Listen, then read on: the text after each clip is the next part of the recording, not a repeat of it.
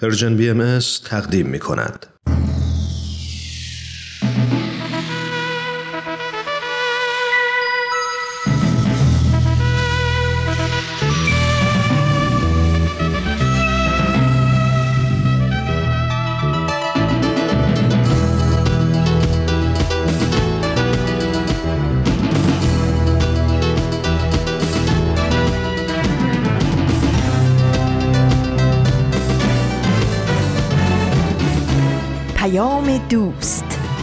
برنامه ای برای تفاهم و پیوند دلها.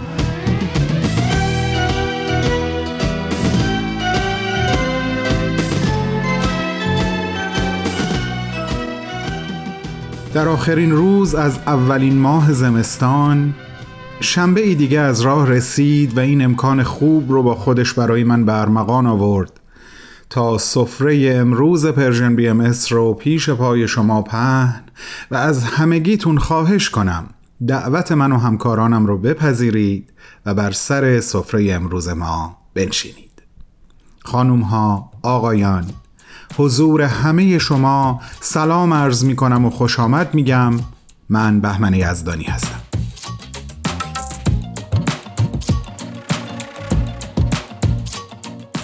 سیوم دی ماه 1402 خورشیدی به تقویم ماه است و 20 ژانویه از سال 2024 میلادی.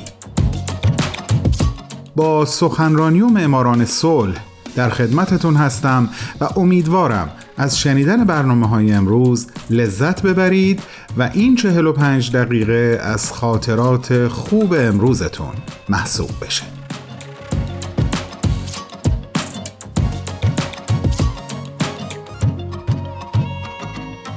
دوستان اجازه می‌خوام قبل از برنامه اول مطلبی رو خدمتتون ارز کنم.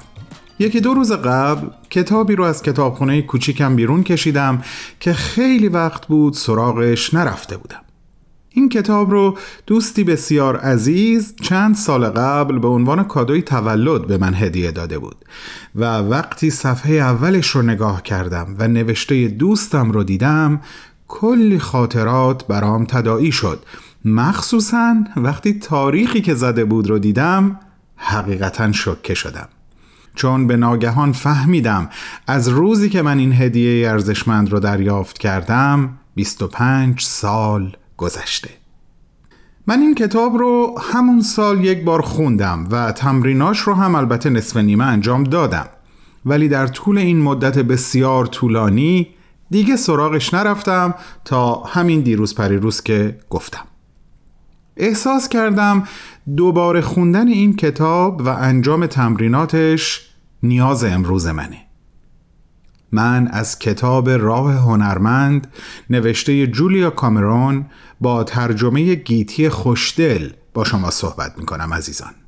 کتابی بسیار خوب به جهت برطرف کردن موانعی که گاه بر سر خلاقیت ما قرار می گیرن و نیروی خلق و آفرینش رو در ما مختل می کنن. دوستانی که خدا باور هستند معتقدند که خدا انسان رو به صورت و مثال خودش خلق و از صفات و سجایای خودش به انسان هم عطا کرده.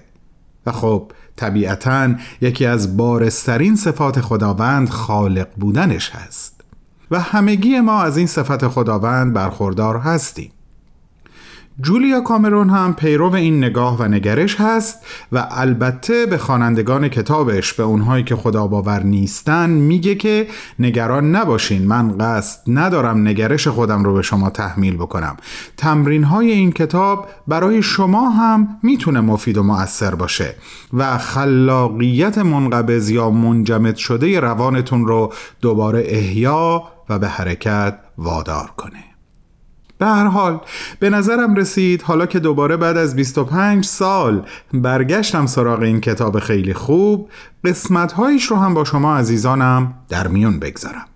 شاید به حال دل شما هم خوب باشه و با انجام تمرینهاش اگر مانع یا موانعی بر سر راه خلاقیتتون قرار گرفته برطرف بشه. بسیار هم عالی. ما به زمان پخش برنامه سخنرانی نزدیک شدیم. ازتون دعوت می‌کنم منو در ارائه این برنامه همراهی بفرمایید. بعد از اون دوباره با این بحث با شما همراه میشم. بریم به استقبال برنامه سخنرانی.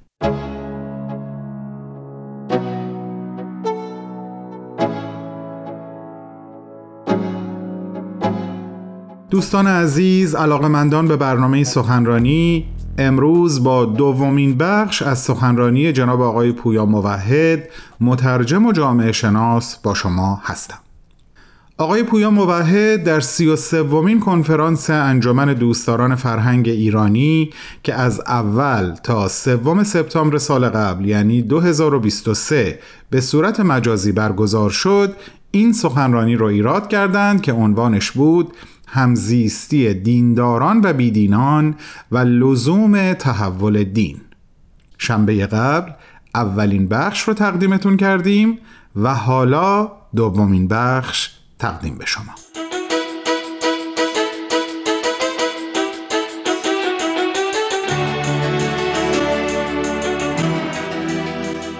هرچند دیدگاه های گروه های مختلف در مورد آینده دین در ایران با هم مخالفه اما درک اونها از ماهیت دین یا چیستی دین تفاوت بنیادینی نداره. دین از دیدگاه این افراد ارتباط نزدیکی داره با باورهای متافیزیکی مشخص یک سنتی که از تاریخ ریشه گرفته قوانین اجتماعی که در قالب شریعت دیده میشه روحانیون و نهادهای سازمان یافته اونها و در نهایت یک اجتماع دینی که وجه مشترک اعضاش همین باورها و سنتها و احکام و روحانیون و نهادهاش هستند پایه های دین از این دیدگاه یک چیز سیال نیست. در حرکت نیست و مخصوصا تجدید پذیر نیست. من فکر می‌کنم این چیزیه که بهایی ها رو از همه گروه های دیگه در این زمینه توی ایران جدا می‌کنه. از این دیدگاه کلی بهایی ها با بخشی از هموطناشون که معتقدن سنت دینی ایران کمک چندانی به پیشرفت و توسعه کشور نخواهد کرد از ابتدا کاملا همدل بودن. تفاوت دیدگاه بهایی ها با دیگران از این جهت نیست که توی یأس نسبت به این سنت شریک نیستند یا فجایعی رو که دین با پاسداری از ارزش ها و رسوم و ساختارهای نخنمای گذشته به بار آورده موانعی برای پیشرفت کشور ندونند شاید بتونیم بگیم که اصلا یکی از اهداف مهم جنبش باهایی غلبه به همین محدودیت ها بوده. اجازه بدید که من در اینجا با نقل بخش های از آثار باهایی به این تحولی که در ماهیت و کارکرد دین لازم می‌دونن بپردازم. در یک جایی در این آثار می‌خونیم ظهوری که حضرت بهاءالله منبع و محور آنند هیچ یک از ادیان پیش از خود را ابطال نمی کند و سعی ندارد حتی اندکی خصایص آنها را مغشوش کند یا آنها را بیارزش جلوه دهد. این نه آیینی است که در اظهار حقایق خود التقاطی باشد و نه در تأکید بر ادعاهای خود ره نخبت میپیماید. تعالیم آن حول این اصل بنیادی شکل گرفتهاند که حقیقت دینی مطلق نیست بلکه نسبی است و ظهور الهی در حال ترقی است و پایان نمی‌گیرد. یکسره و فاش اعلام می کند که همه ادیان تأسیس یافته از منبع الهی سرچشمه گرفته هدفی واحد داشته و عملکردی مکمل یکدیگر دارند و قایتی مستمر را دنبال می کنند و ارزشی بی‌نظیر برای نوع بشر. دارند در جای دیگه توی این آثار نوشته شده این واقعیت باید همواره مد نظر باشد که حضرت بهاءالله مؤسس آین بهایی دینی جدید به وجود نیاوردند که در کنار سازمانهای پرشمار و تفرق آفرین کنونی قرار گیرد. بلکه ایشان می‌خواهند مفهوم دین را به عنوان نیروی اصلی که به فرایند پرورش آگاهی شکل می‌دهد از بنیاد متحول سازد.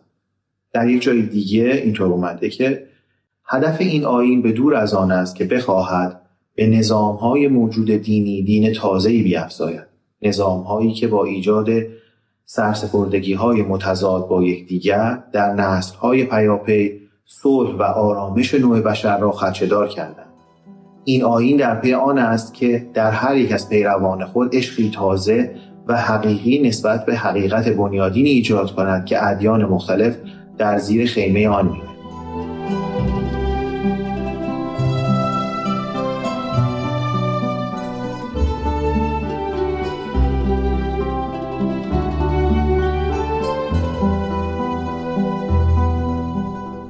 دوستان خوب و عزیز شما شنونده گزیده ای از سخنرانی جناب آقای پویا موحد مترجم و جامعه شناس هستین که در سی و سومین کنفرانس دوستداران فرهنگ ایرانی در سال 2023 میلادی اون رو ایراد کردند. عنوان سخنرانی ایشون این هست همزیستی دینداران و بیدینان و لزوم تحول دین.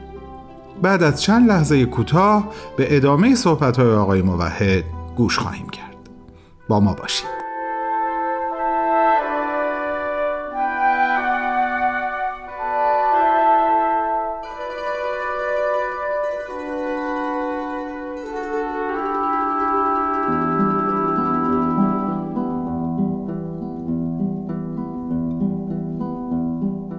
من می‌دونم که خوندن این بیانات احتمالا سوالات زیادی رو ممکنه در ذهن مخاطب طرح کنه. بهایی ها ادعا می‌کنند که ماهیت دین به عنوان یکی از دستگاه های جامعه بشری لزوما نباید در گذشته مشخص شده باشه. همونطور که علم سیاست یا نظام سلامت در معنای پیشا مدرن خودش در جهان ما کاربرد زیادی ندارن دین هم اگر نه فقط در محتوا و در مایه بلکه در تمامیت و ماهیت و چیستی و ساختار خودش. یک تحول اساسی رو اثر نگذرونه چیزی بیش از پسمانده دوران کودکی بشر یا یک نوع بازمانده باستانی نخواهد.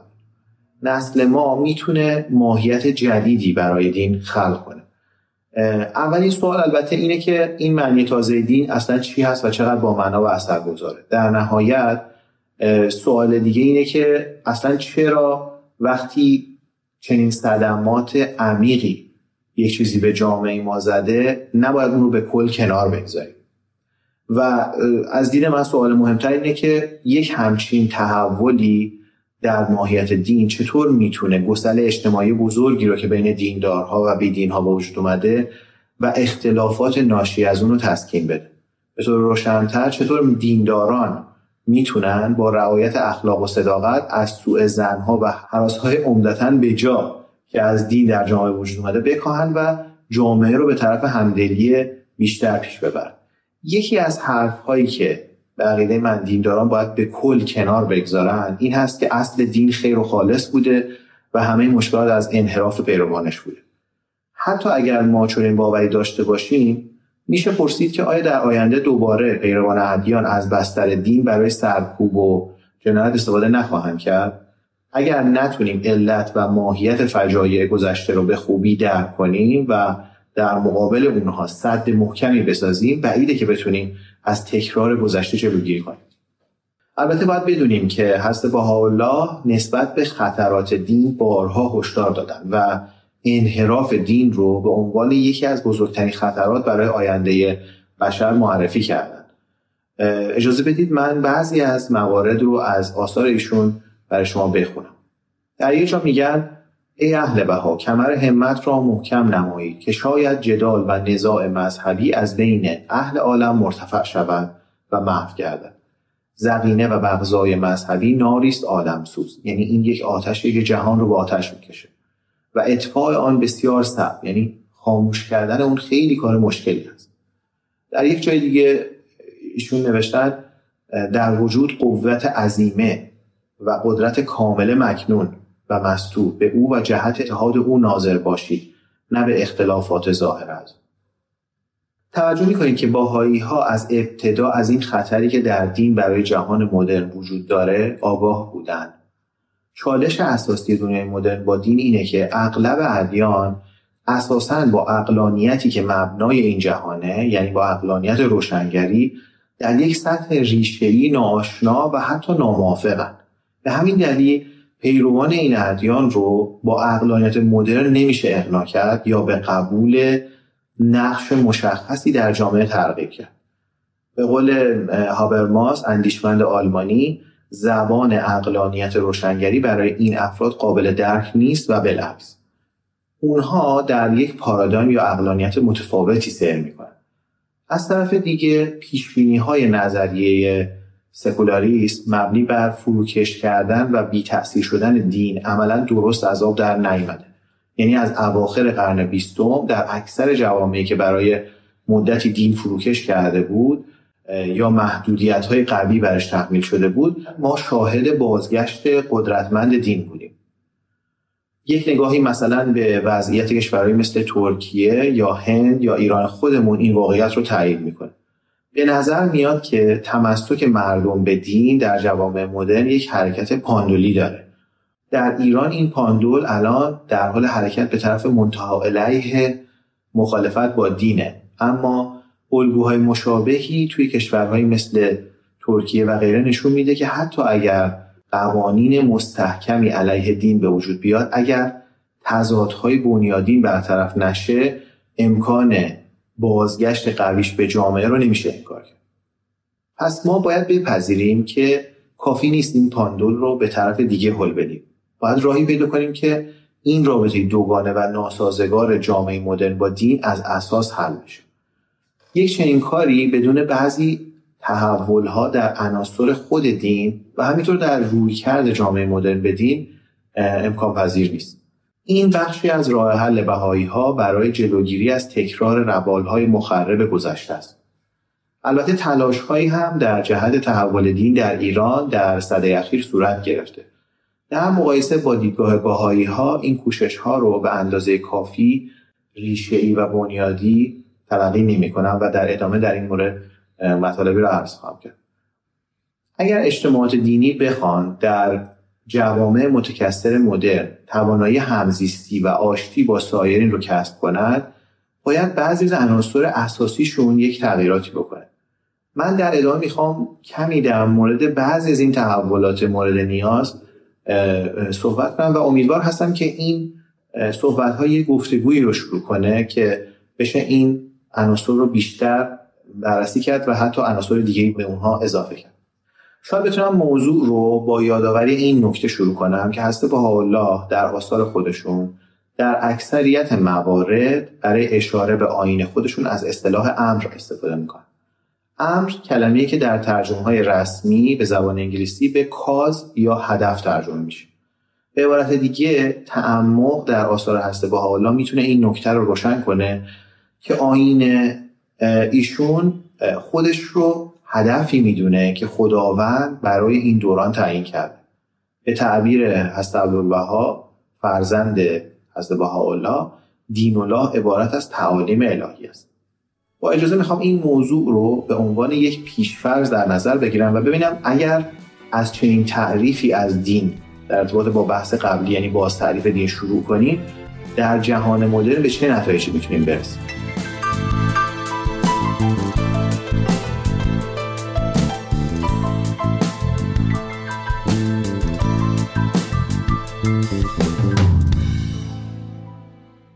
شنوندگان گرامی این بود بخش دوم از گزیده سخنرانی جناب آقای پویا موحد مترجم و جامعه شناس که در سی و سومین کنفرانس انجمن دوستداران فرهنگ ایرانی که به صورت مجازی از اول تا سوم سپتامبر 2023 میلادی برگزار شد ایراد کردند.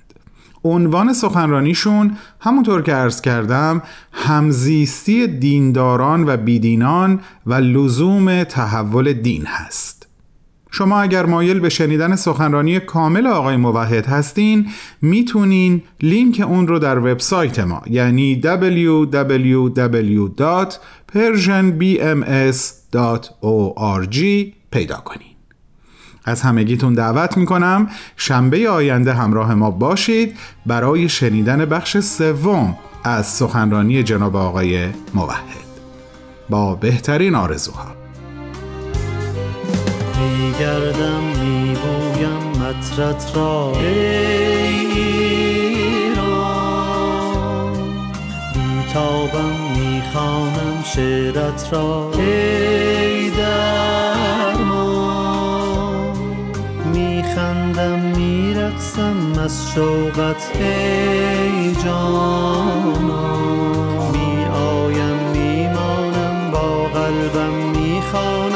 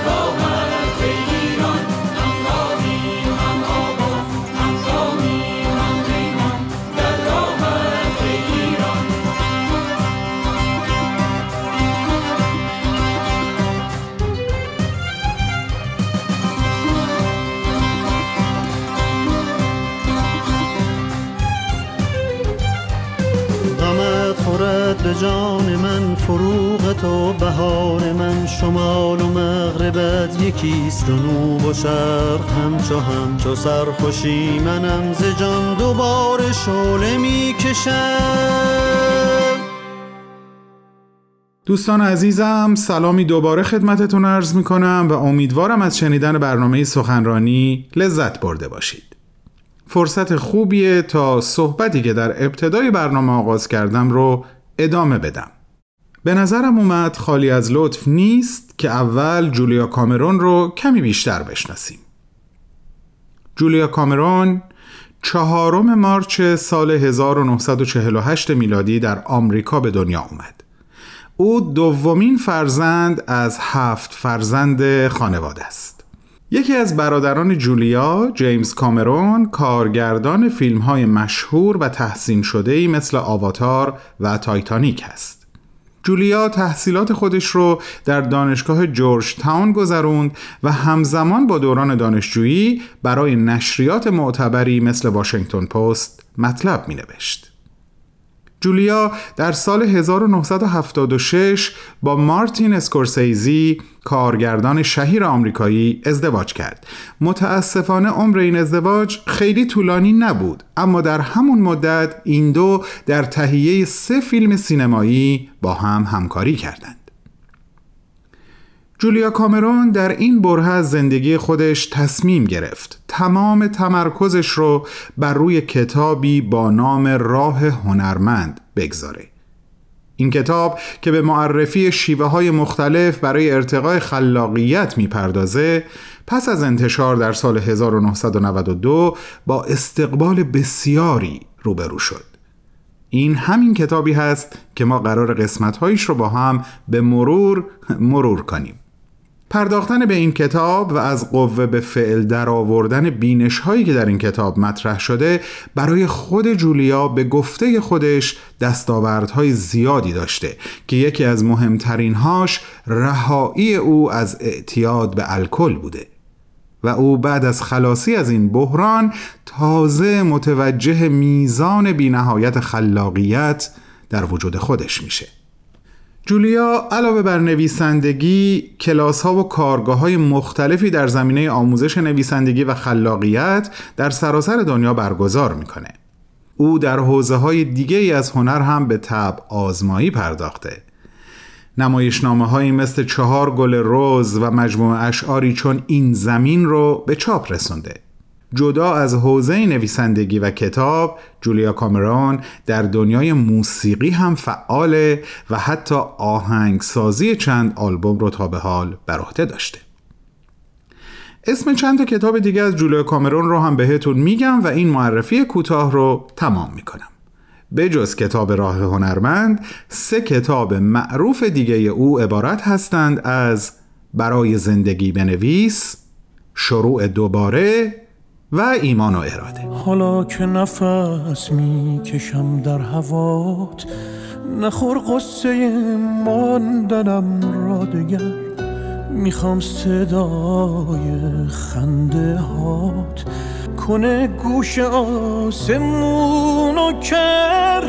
نترس جانم که دستانم جدا شدنی نیست دستانت این عشق بماند تا ابد در قلبت امانت. توی ما هم پریزادم نه یک دل که صد دل به تو دادم. بدان که در بند تو باشم آزاد آزادم. آزاد آزادم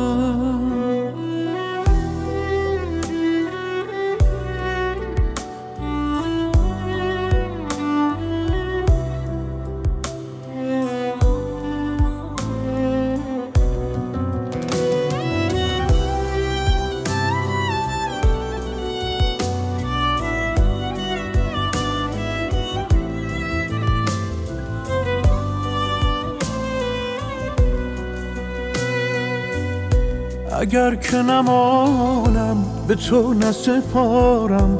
دلم را شوم مدیون دلت. تا هم نفسی هست برایم نفسی هست. تو دریای من باش منم ساحلت. تو دریای من باش منم ساحلت. نترس جانم که دستانم جدا شدنی نیست دستانت.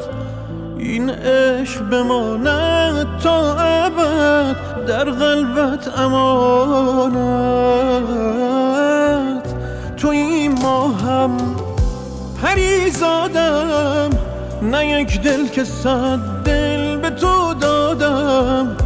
بدان که در بنده تو باشم آزاد آزادم آزاد آزادم.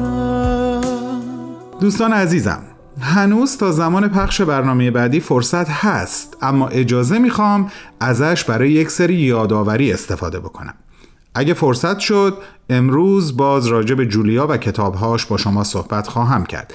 اگه نشد هفته آینده این مبحث رو ادامه میدم و دیگه وارد خود کتاب میشم. ژیلین به او خندید و گفت گوزنه بابا؟ نشنیدی تاتارها دقیقا در نقطه‌ای که آنان از جاده خارج شده بودند از رابطه عاطفی بینشون مطمئنم. اگر مکاتبه می‌کنن تعجب نمی‌کنم. عجیب از پشت بوتها ظاهر شد. ایستاد و پارس کرد. تاتارهای ناشنا الینور به ماریان نگریست.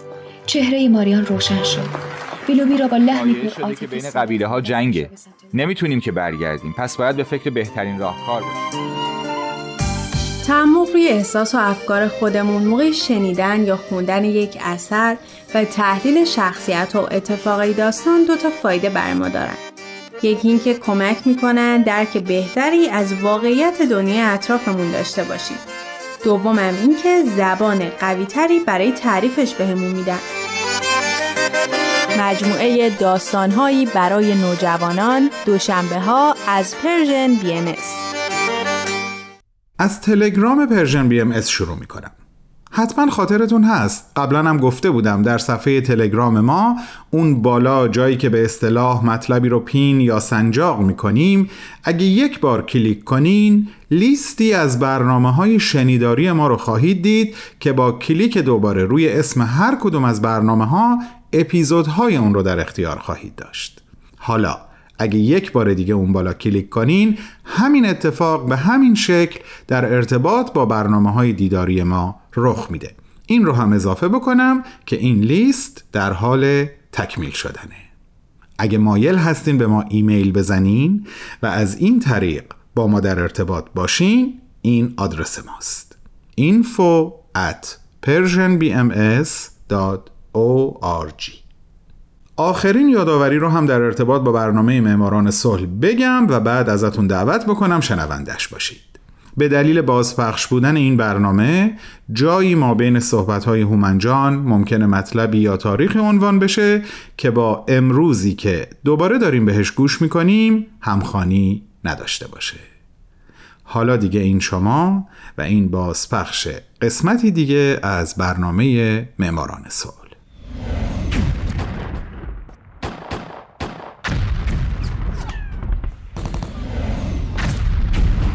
معماران صلح.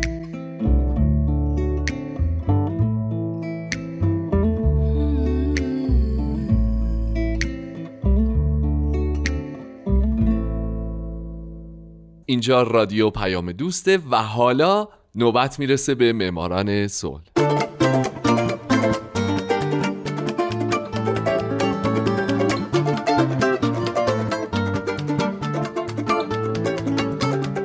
شنوندگان گرامی درود به شما. به معماران صلح خوش اومدید. این برنامه به برندگان نوبل صلح می‌پردازه. به زنان و مردان و شرکت ها و سازمان های دولتی و غیر دولتی که برای رسیدن به صلح تلاش کردند کسانی که اگه نبودن ما با دنیای وحشتناکتری روبرو بودیم. من هومن عبدی هستم. لطفا تا پایان این قسمت از برنامه هم با من همراه باشید.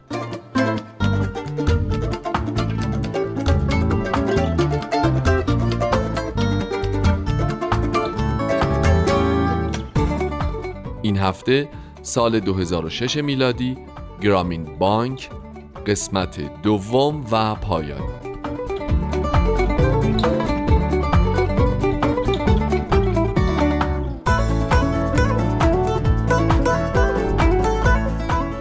همونطور که هفته پیش شنیدین در سال 2006 گرامین بانک و مؤسس اون یونس محمد مشترکاً برنده جایزه نوبل صلح شدند.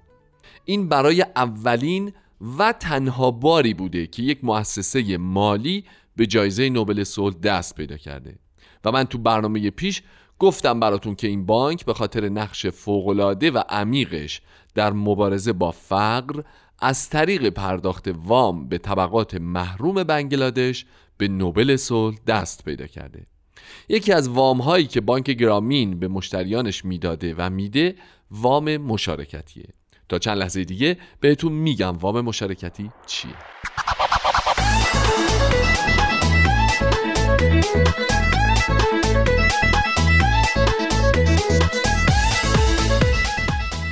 وام مشارکتی در حال حاضر در بیش از چهل کشور جهان مورد استفاده قرار می‌گیره. به این ترتیب که هر فرد وام گیرنده باید عضو یک گروه پنج نفری باشه. اما نیازی نیست که گروه هیچ نوع تضمینی برای وام اعضا ارائه بده. مسئولیت بازپرداخت وام صرفاً به عهده وام گیرنده است و گروه صرفا نظارت می‌کنه که هر کس رفتاری مسئولانه داشته باشه و هیچ کس در بازپرداخت وامش دچار مشکل نشه. اعضای گروه موظف به پرداخت به جای عضو متخلف نیستن اما در عمل اغلب اعضای گروه در تأمین پول به جای فرد متخلف همکاری می‌کنن بانک گرامین این گونه مناسبت ها رو تشویق می‌کنه چرا که اگر عضو متخلفی در یک گروه اقساط وام خودش رو نپردازه بانک دیگه به این گروه وام نمیده. هیچ سند قانونی مثل یک قرارداد نوشته شده بین بانک گرامین و وام گیرندگان تنظیم نمیشه و این سیستم فقط و فقط بر اساس اعتماد استواره.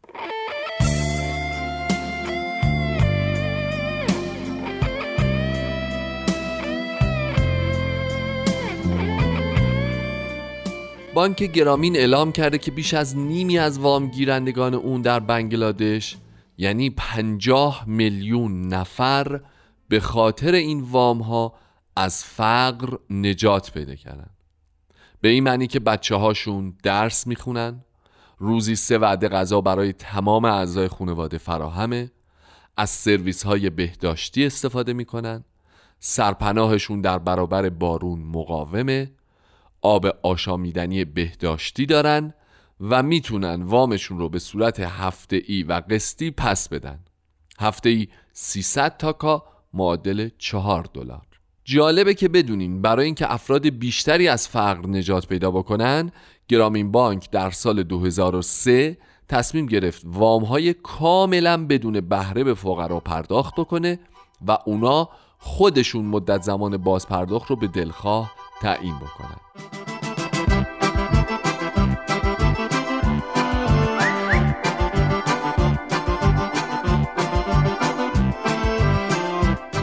یه نکته جالبی که در مورد گرامین بانک وجود داره البته همونطور که شما شنیدین نکات جالب در مورد این بانک خیلی زیاده ولی یه نکته جالب دیگه ای که در مورد این بانک وجود داره اینه که اونا به مشتریانشون اعتماد و اعتقاد کامل دارن. در سال 1984 این بانک درخواستی مبنی بر تقاضای کمک مالی از بانک مرکزی برای تأسیس وام مسکن ارائه داد که این درخواست به بهانه اینکه وام 125 دلاری برای ساخت یک خونه مناسب نیست رد شد. گرام این بانک این بار پیشنهاد وام بر اساس ساخت سرپناه رو ارائه داد. اما باز بانک مرکزی پیشنهاد رو رد کرد چرا که می‌گفت وام گیرنده ها توانایی باز پرداخت وام هایی که درآمدزا نباشن رو ندارن پس گرامین بانک تاکتیک خودش رو عوض کرد و برای بار سوم پیشنهادش رو ارائه داد. اما این بار تحت عنوان وام ساخت کارگاه. و اینطور توضیح داد که وام گیرندگان در خونه هاشون کار می‌کنن و خونه هاشون در واقع کارگاه هاشون هستن که امکان درآمدزایی دارن. اما این پیشنهاد هم رد شد. پس یونس مؤسس بانک رفت سراغ رئیس بانک مرکزی تا از طرح دفاع کنه و وقتی با این پرسش مواجه شد که آیا مطمئنه که وام گیرندگان واماشون رو برمیگردونن گفت بله پس میدن. حتما این کار رو می‌کنن.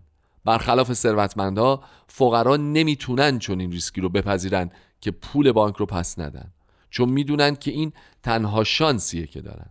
به این ترتیب به گرامین بانک اجازه داده شد که طرح وام مسکن رو هم به برنامه های خدمات بانکی خودش اضافه بکنه.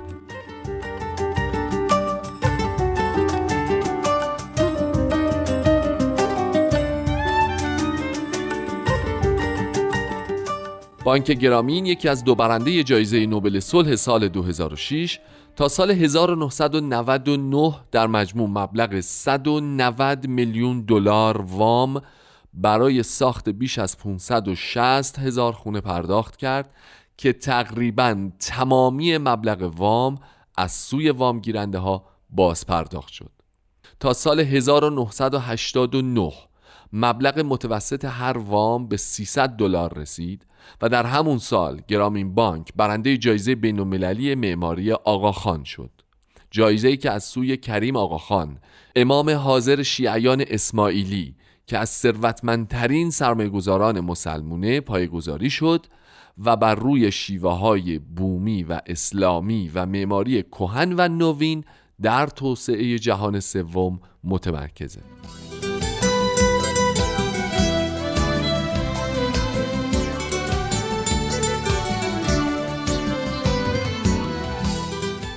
گرامین بانک متعلق به وامگیرندگانه که بیشترشون رو زنان فقیر تشکیل میدن. سهم دولت در سهام بانک فقط 6 درصده. هر سال که میگذره تعداد کسانی که به این بانک مراجعه می‌کنن تا وام بگیرن بیشتر میشه که آمارها نشون میده. 97 درصدشون رو زنان تشکیل میدن. تعداد کارکنان بانک در حال حاضر به بیش از 25 هزار نفر رسیده و این بانک تونسته از طریق بیش از 2500 شعبش در سراسر بنگلادش بیش از 680 میلیارد تاکا.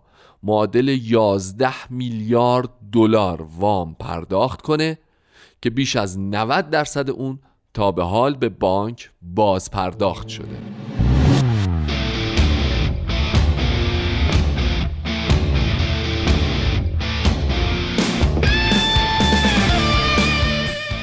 به غیر از جایزه نوبل صلح و جایزه بین المللی آقاخان گرامین بانک به جوایز دیگه هم دست پیدا کرده. از جمله جایزه روز استقلال بالاترین جایزه دولتی بنگلادش. اما روز 13 اکتبر 2006 وقتی که کمیته نوبل جایزه صلح رو به این بانک و مؤسسش اهدا کرد در بیانیش نوشت از سه دهه پیش یونس اعتبارات کوچک بانک گرامین را به عنوان یک ابزار مهم برای مبارزه با فقر معرفی کرد. گرامین بانک مرجع و منبعی است از الگوها و ایده ها برای بسیاری از نهادها که در زمینه اعتبارات کوچک در سراسر جهان فعالیت می کنند.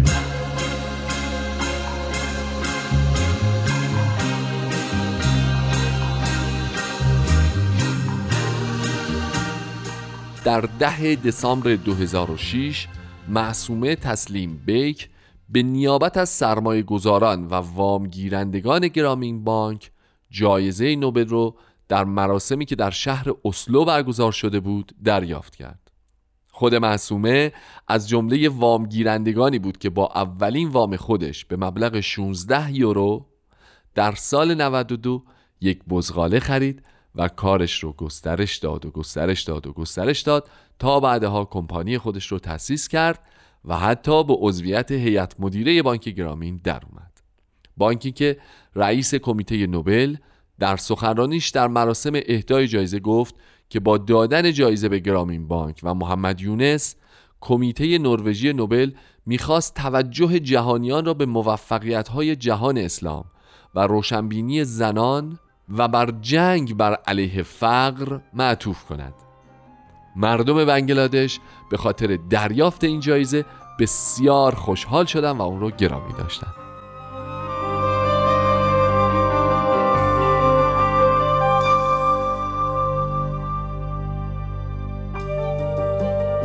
شنوندگان عزیز به برنامه هفته بعد من که اختصاص داره به مؤسس گرامین بانک محمد یونس هم حتما لطفا گوش بدین.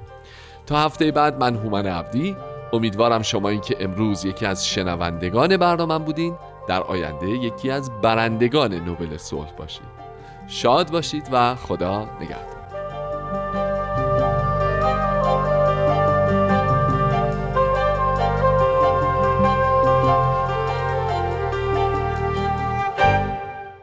پیشرفت و نه بینقصی. چیزی است که باید از خودمان انتظار داشته باشیم. هنر در توجه به دنیا می آید. اغلب این سرسختی است و نه استعداد که پیروز می شود. ما را همه شب نمی برند خواب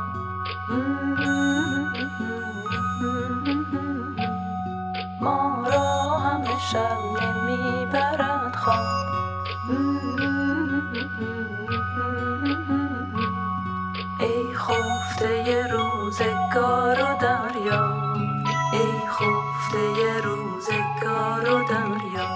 دوستان عزیزم جملاتی که براتون خوندم همگی از جولیا کامرون بود که اولی و دومی مربوط می شد به همین کتاب راه هنرمند. من هفته آینده و انشالله هفته های آینده بیشتر راجع به این کتاب با شما حرف خواهم زد.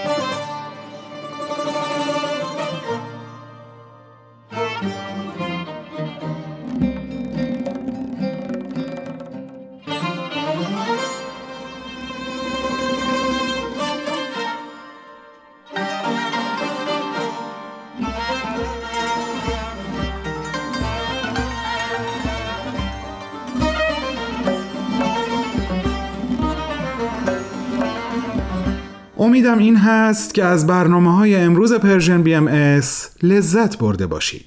اگر آموزه جدیدی براتون به همراه داشته یا آموزه های خوب قبلیتون رو در ذهن و قلب براتون یادآوری کرده در هر دو صورت ما بسیار خوشحال هستیم که تونستیم در غنای زندگیتون سهمی کوچک ایفا کنیم. امیدوارم ماه بهمن براتون با خیر و برکت آغاز بشه.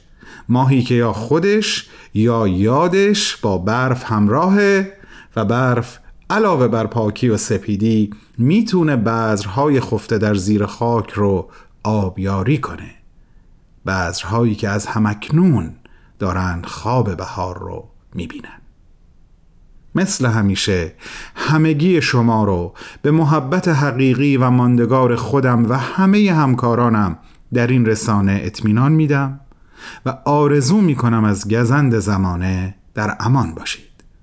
تا شنبه هفته آینده و تکرار این معانست شنیداری همتون رو به خداوندی میسپارم که از ما به ما مهربان تره پاینده باشید و خداحافظ.